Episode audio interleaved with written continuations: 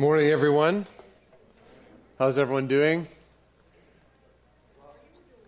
I'm, I'm doing well. Thanks, Susie. I can always count on Susie to ask me. If I'm asking, she's going to ask me.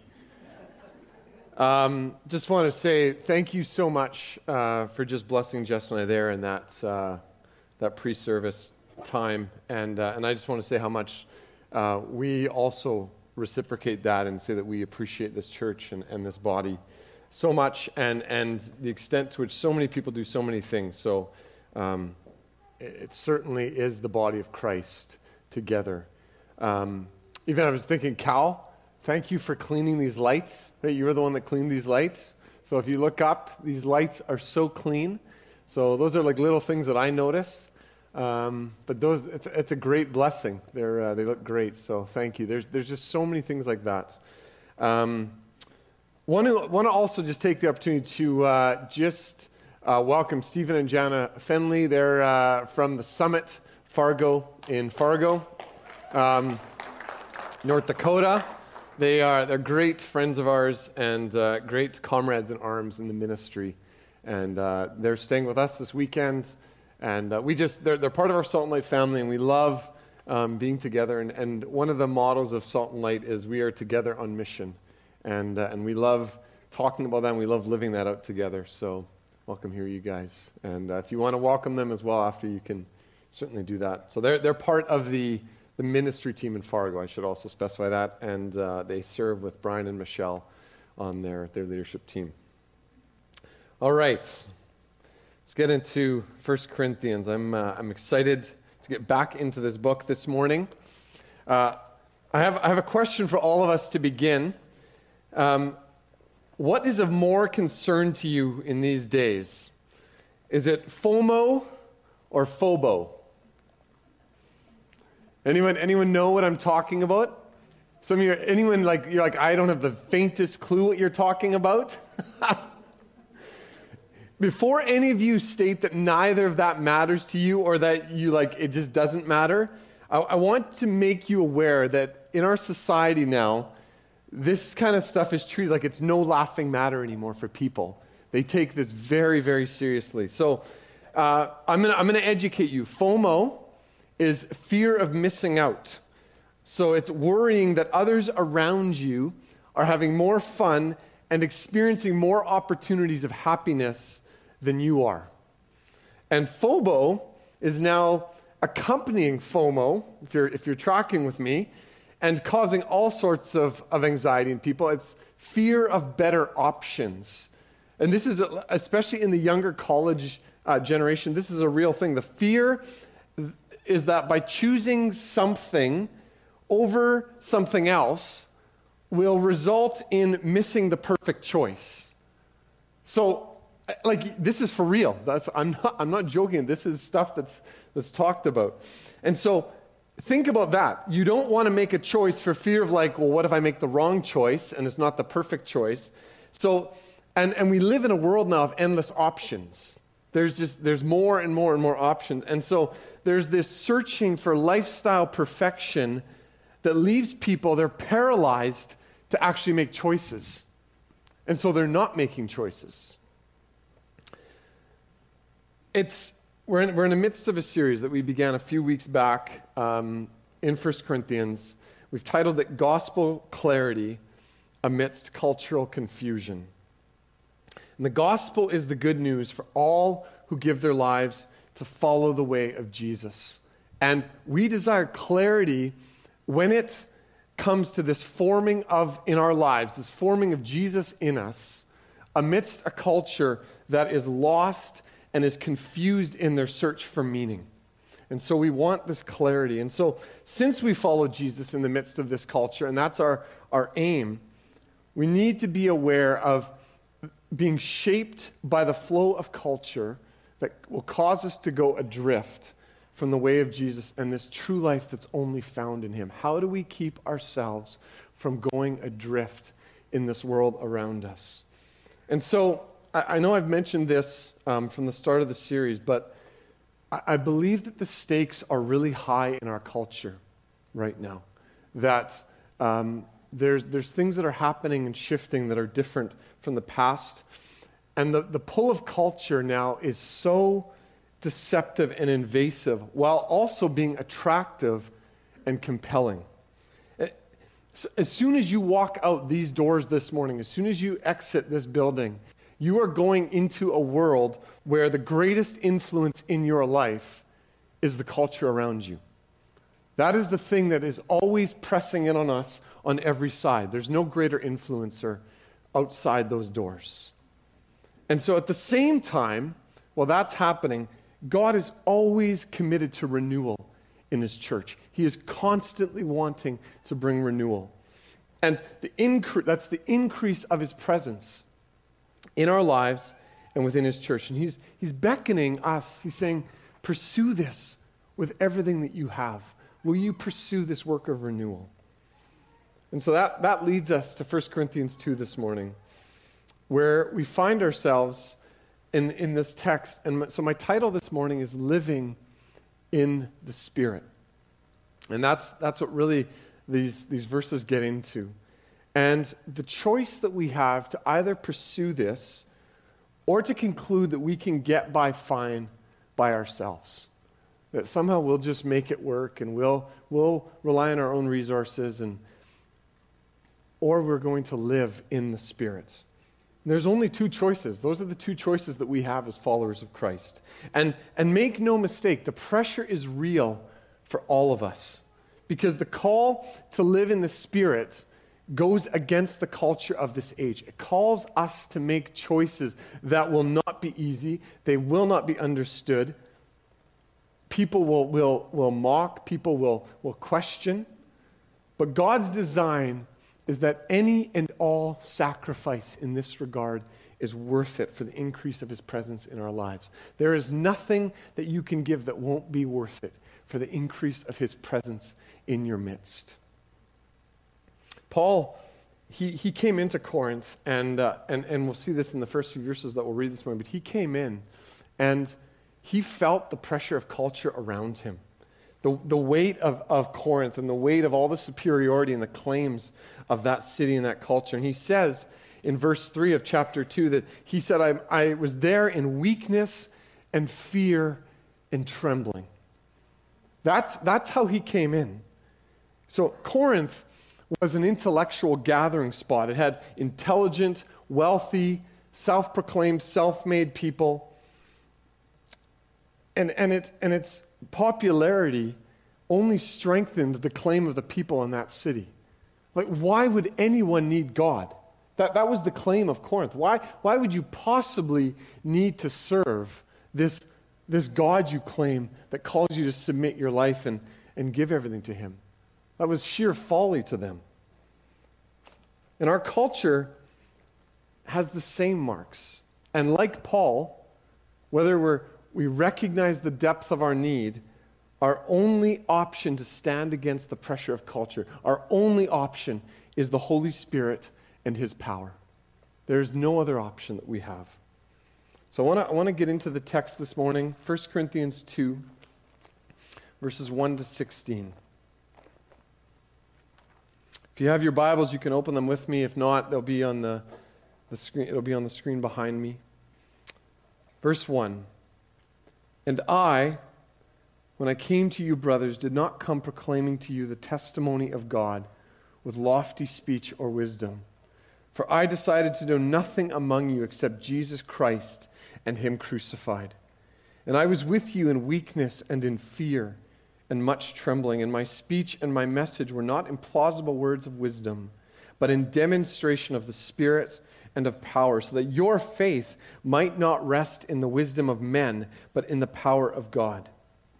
Yet among the mature, we do impart wisdom, though it is not a wisdom of this age or of the rulers of this age who are doomed to pass away.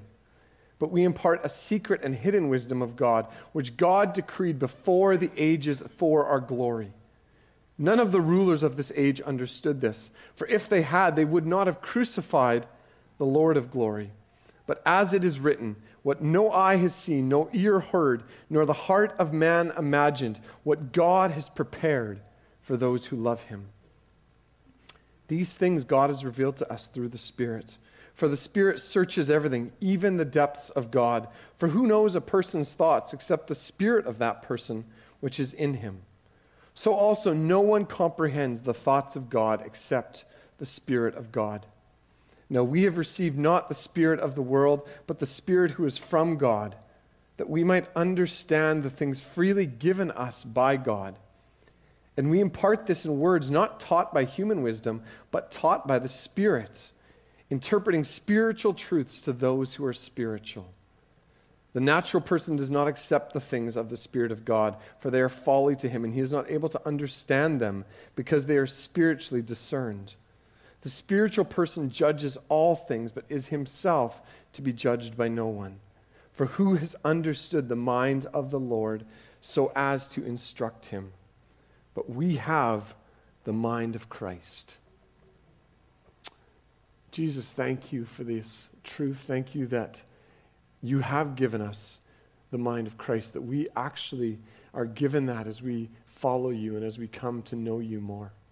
Lord, I, pray that you would help us this morning as we unpack these verses, Lord, and as we look at what it means to be living in the Spirit in our lives. Lord, I pray that you would open up our, our minds, but even more so than that, that you would open up our hearts to understand the depth of your love and your glory. Jesus, we glorify you, we honor you. Amen. So, Paul, Paul says there in verse 5, he says that his message was in the demonstration of the Spirit and power. He said, so that our faith would rest in the power of God, that it wouldn't rest in anything else. This is God's heart for us here this morning. This is it for Paul. This was it for, for what he was writing. That your faith would not rest in anything other than the power of God. That, it would, that is the bedrock for your faith. And what I, what I think that means is that we would know that our faith is rooted in the death, burial, and resurrection of Jesus.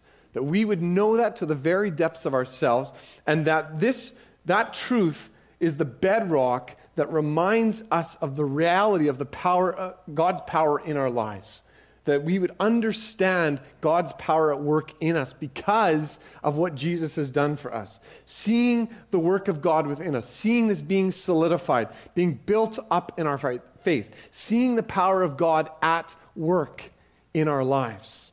That was Paul's heart for the people. And this is where living in the Spirit, the pursuit of this as the ongoing practice of our lives, becomes such an integral part of following Jesus.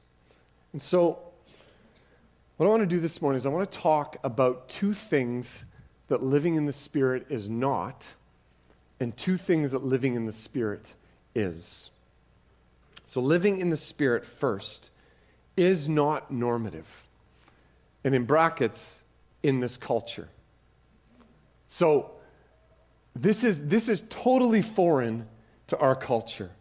Verse 14 says that the natural person does not accept the things of the Spirit. That there is a way that in the natural, it simply will never be accepted. It's all foolishness, and the person like that, it can't, they can't understand what you're talking about. And The word they're used to describe that type of person is the same word actually that Paul uses later in 1 Corinthians 15, where he refers to describe our state before we're made alive in Christ. He says, You were natural before Christ came and set you free. And so, this is our state of being. Everyone's state of being, apart from being made new in Christ, you're in the natural. We're carnal, we're worldly in every possible way. And Paul contrasts this, he says, with being spiritual. Those who have come to Christ and are being changed. But then right after what we just read there in 1 Corinthians 3, right at the beginning, he's continuing what he's saying here.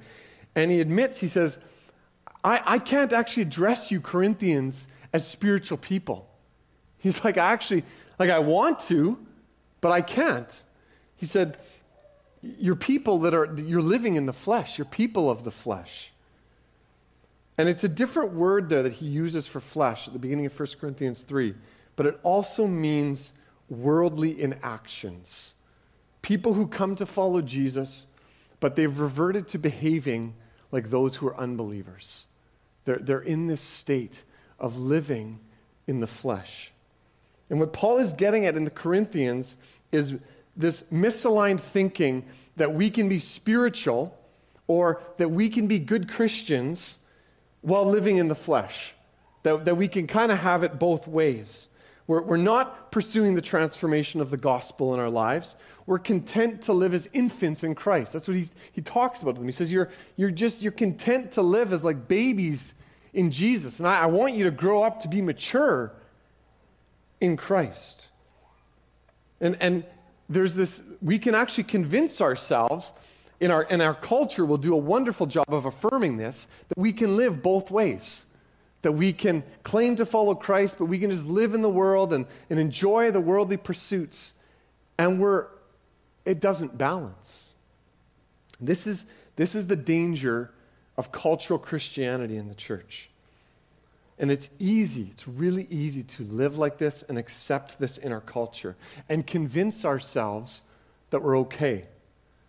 That, but there's certain doors in our, our lives. We're not opening that door. I'm, I'm not going there. Some, some areas are off limits to the Lord. I'm really, I, I don't want to get into that. I don't want to yield that to the Lord. We're, we're, not, we're not desperate for the presence of God in our lives. We're actually, if we, if we stop and we think about it, we're content. We're not hungry and desperate for God to move. The comforts of this world are keeping us satisfied.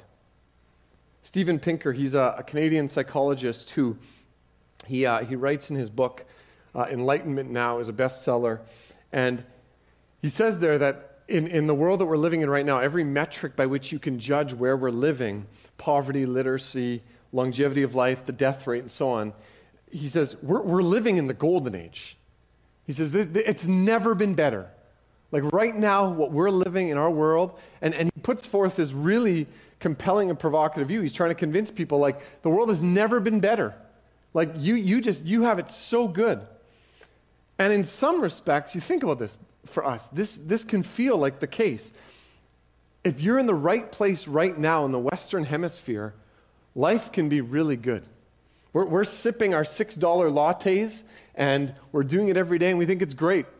And people would, would there's people all over the world that would just, they would love to have that kind of money just for daily needs. So like we, we there's this imbalance in the world and we can get caught up that this is, this is the way it is. We have vast disposable income that the, the world can only dream of. And it's, so it's precisely that sort of environment that can breed in us a spiritual complacency that doesn't seem to desire or see any need. Like, why would I have to live in the Spirit? Why? I, have got it so good. I'm comfortable. I'm healthy. I'm, I'm, I'm pursuing good things. That's the danger of Western culture. And so, we think about this. For the vast majority of people in our culture, living in the Spirit, it's not only not normative, there's just not even a grid for this. Like, what, what are you talking about? What, what, what are you really talking about when we talk about living in the Spirit? But what Steven Pinker, what he misses in his book, and this is, this is the, the, the gaping hole in that ideology, and, and what we'll miss if we're duped by cultural deception of, of progress is that what, it, what his book ignores is all metrics for actually for well-being, meaning, purpose, happiness, relationships, intimacy, trust, peace, joy. It doesn't touch that because his ideology can't touch that.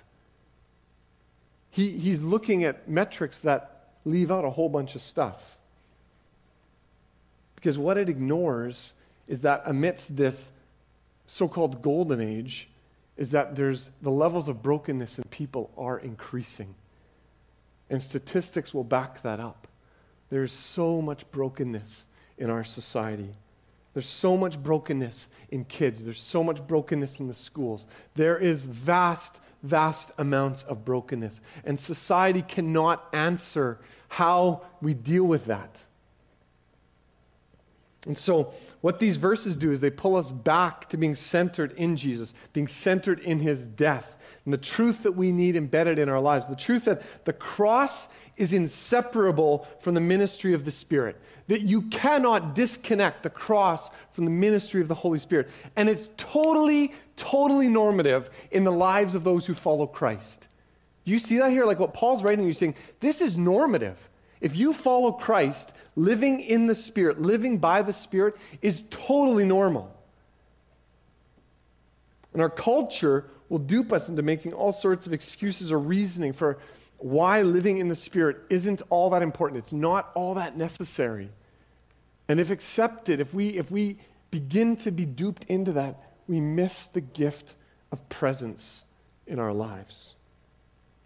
Verse 9 there, it quotes Isaiah 64.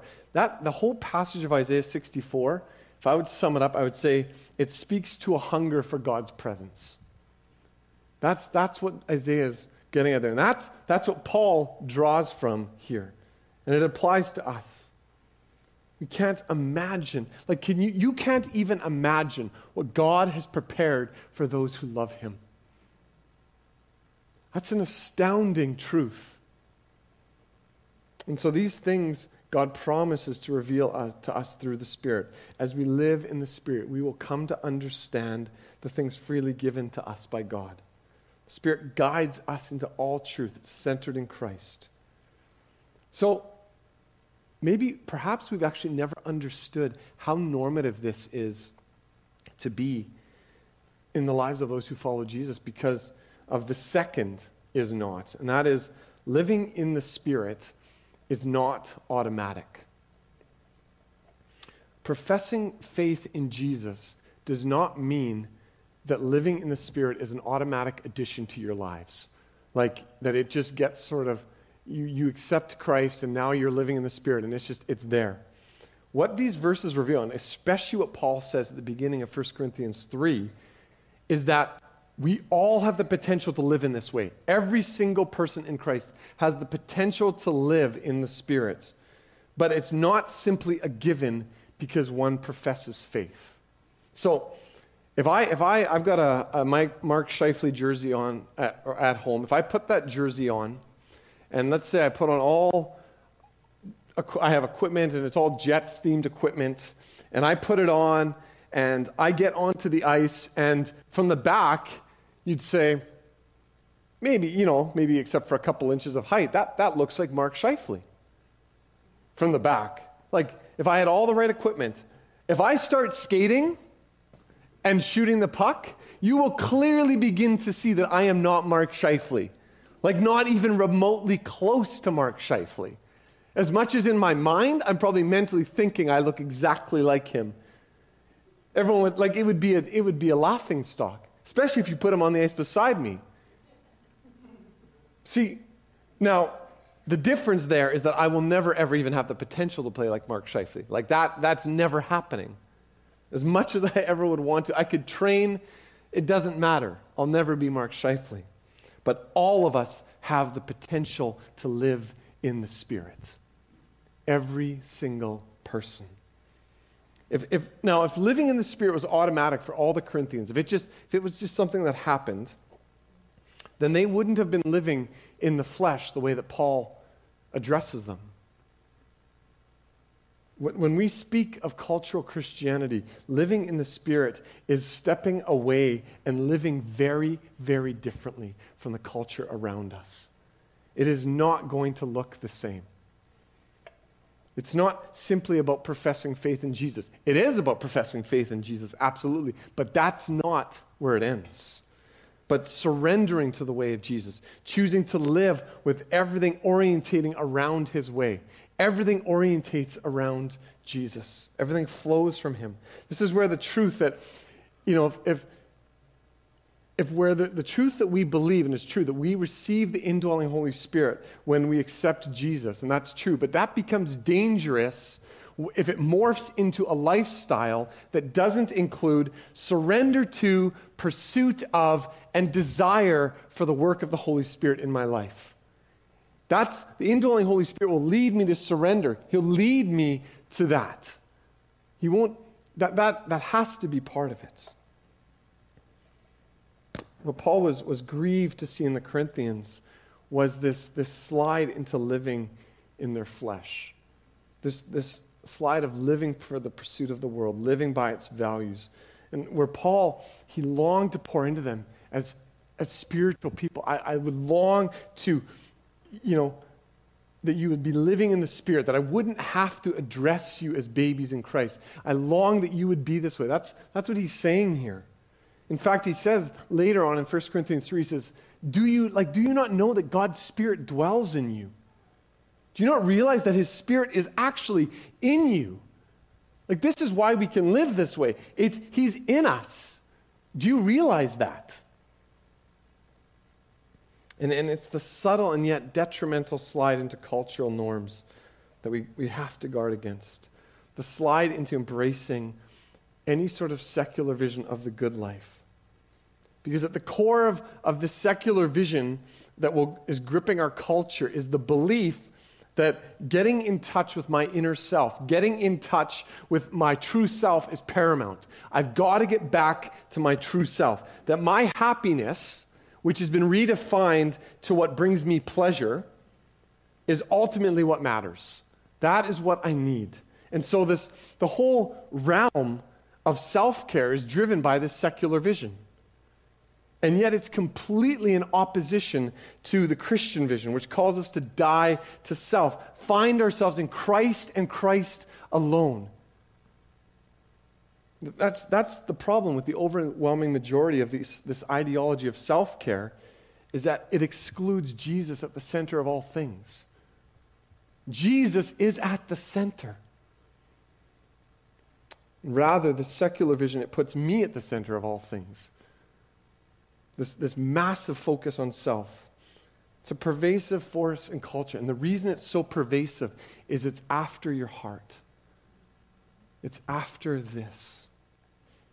And so we're, we're, we're seeing like this, this weird mashup in culture, if you will, where Christianity is mixed with the secular vision, where, uh, you know, where we want Jesus if he can help us to get where we want. Then I want Jesus. Then Jesus is great.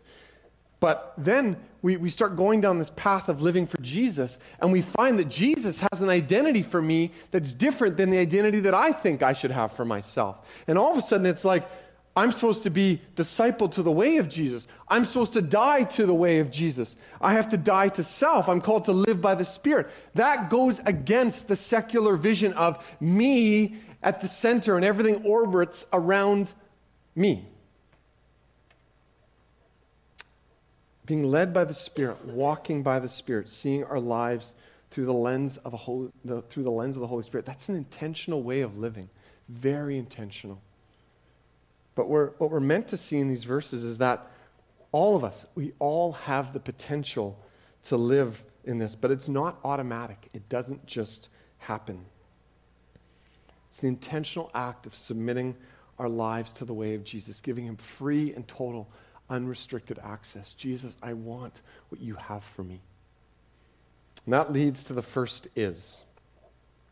So, living in the Spirit is for all of us. So after Paul warns at the beginning of chapter 2 against this pervasive wisdom of the world, then, then he says in verse 6, he says, Yet among the mature we do impart wisdom. Although not a wisdom of this age, is not of the rulers of this age that are doomed to pass away. And so what becomes very apparent in the rest of the, of the verses here is that there's this invitation to live in the Spirit, and it's for all of us. This, this is what is available to you. This is what's available to us. This is the reward for those who follow Jesus. So, I, some of these verses here, I, I, brought this into our Hearing God course this year and, uh, and changed some things around because I wanted to highlight what the scripture says about this incredible promise that through the Holy Spirit, God will reveal his will to us. It's through the Holy Spirit in you that you learn what God wants to reveal to you. And every single believer, every single person in this room, you have access to the voice of God. You have access to God speaking to you specifically, intentionally into your life. That's clearly what these verses are saying. What an, what an amazing gift that's extended to every one of us. Incredible gift. So, when Paul, when he, he seeks, speaks of you know, seeking, um, of imparting wisdom among the mature, what, what is he getting at there? How, how do we come to live in this? Because this is about growing in our lives. This is clearly for Paul. This is, he's saying, go on to maturity. Don't remain as infants. Going on to maturity, like Hebrews 6 speaks of. There, there's intentional steps in this. There's stuff to be pursued. There's steps to be desired by all of us as the church together. So, Paul, he keeps coming back to this in his letters. Philippians 3, he, he speaks of what this will look like for us. This is what he says in Philippians 3. Basically, he says, I want to know Christ. I haven't fully reached that point, but I'm pursuing with everything I have, I'm pursuing that goal. I'm forgetting what lies behind. I'm looking forward, and anyone, he's saying, anyone who would have the same mind should, anyone who wants to be with me should have the same attitude. Anyone who's mature. So, this is an invitation to all of us. Every single one of us. This is the invitation. It's about the intentional pursuit of spiritual maturity in our lives. This is about formation to the way of Jesus that flows into every part of our lives. There's this, this song, I was listening to it this morning um, by Leeland on, on the new album. It's, it's called Wellspring, if you want to look it up. But he, he sings about Jesus, our endless supply. And it was just like, yeah, like that, that encapsulates so much of this. This pursuit of the Spirit is just, Jesus is an endless supply for us. We, we, never, we never arrive at some place where we go, well, now I've arrived to maturity in Christ. That, that's not, we know that it's this ongoing process. We never, ever plateau. This is about our lives being changed, experiencing the power of the Holy Spirit. And it's, it's to be pursued together. That's what Paul's saying here. The church as a unified body, together wanting more and more and more. So, in fact, when he, like when he talks about having the mind of Christ, he's not saying that that is an individual pursuit.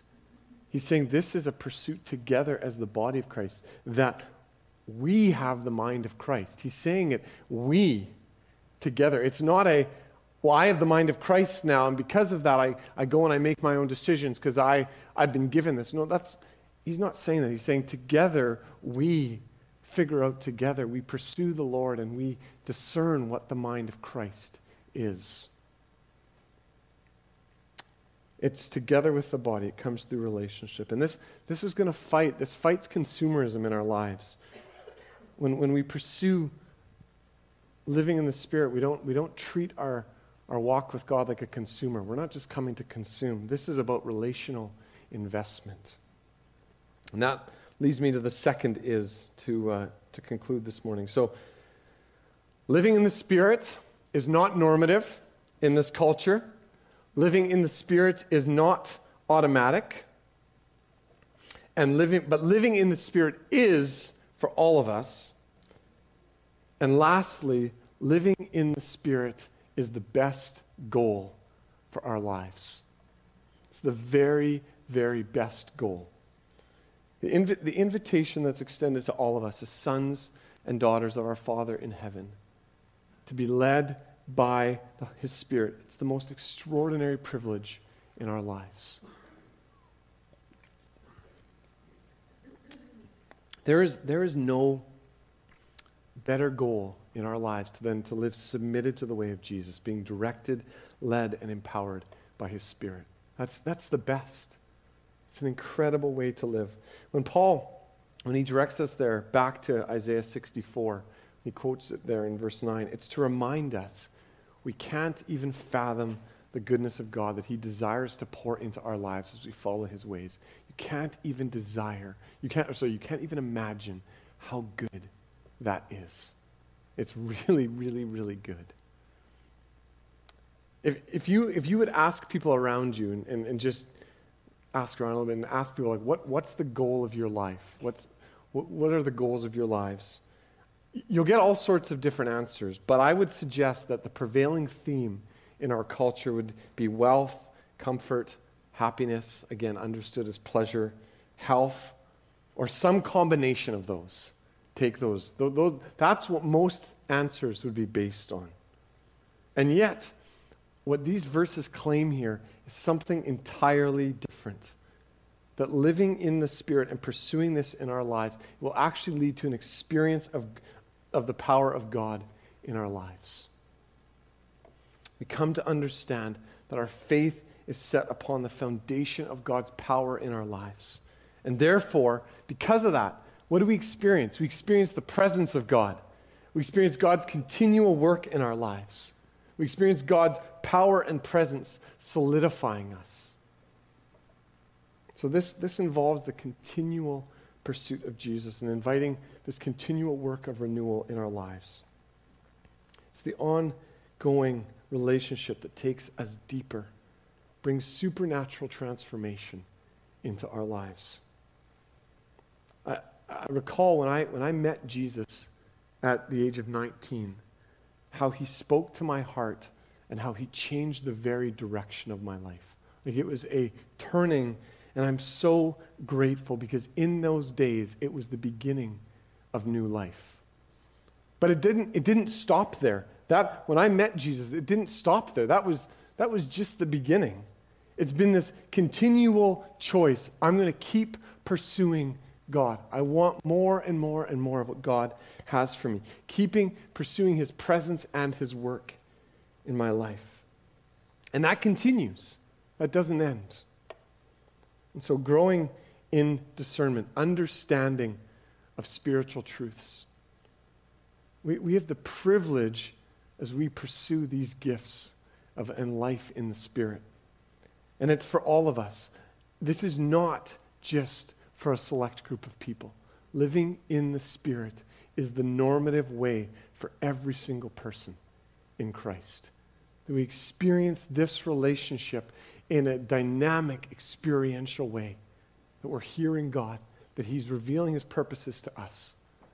It's incredibly, incredibly normative for those in Christ. Jen, I'll, uh, I don't know where Jen went. I was going to invite her up. Oh, Jen, there we go. So I want to, I want to, um, I want to end this morning as Jen comes up by asking us some questions um, out of this text to, to put before the Lord and to allow Him to speak to us. So, first, where, where is God inviting you to be intentional in pursuing more of His Spirit in your life? Or, what is one thing that God is calling you to do? Where might the direction of your life actually need to change? I want to, and I want to put those questions before you to, to ask the Lord. Or perhaps you're here and you actually don't know Jesus. You've, you've never actually made the decision to surrender your life to follow his way. Or you know that you're not surrendered now. You've never admitted your need for a Savior, but you long for that peace, you long for that joy, you long for that purpose in your life. So, what I want to do is I want to invite you then to follow the way of Jesus this morning. I want to invite you to pray with me to surrender your life and receive the love of God for you personally. So let's let's bow our heads. Let's uh, Let's pray together. This isn't about what's going on around us. This is about between us and Jesus. This is about inviting Jesus in to do the work that he wants to do. Jesus, thank you that you came and you died for me. Jesus, thank you that you gave yourself sacrificially so that I could have life. And Jesus, thank you that you invite me to experience this life with you. You invite me to experience true life. And so, Lord, we, we say this morning, would you forgive us? Thank you that you forgive us of our sin. Thank you that you've taken all of it on the cross, that there's nothing that remains. There's nothing, nothing that can hold me back from relationship with you. And Jesus, we invite you this morning to fill us with your Holy Spirit as we surrender our lives to you. Fill us with your Holy Spirit, and would you help us and give us the desire to live according to your Spirit, that we would live our lives centered on you. Jesus, thank you that you love us. Thank you that you died for us. Thank you that we have new life in you.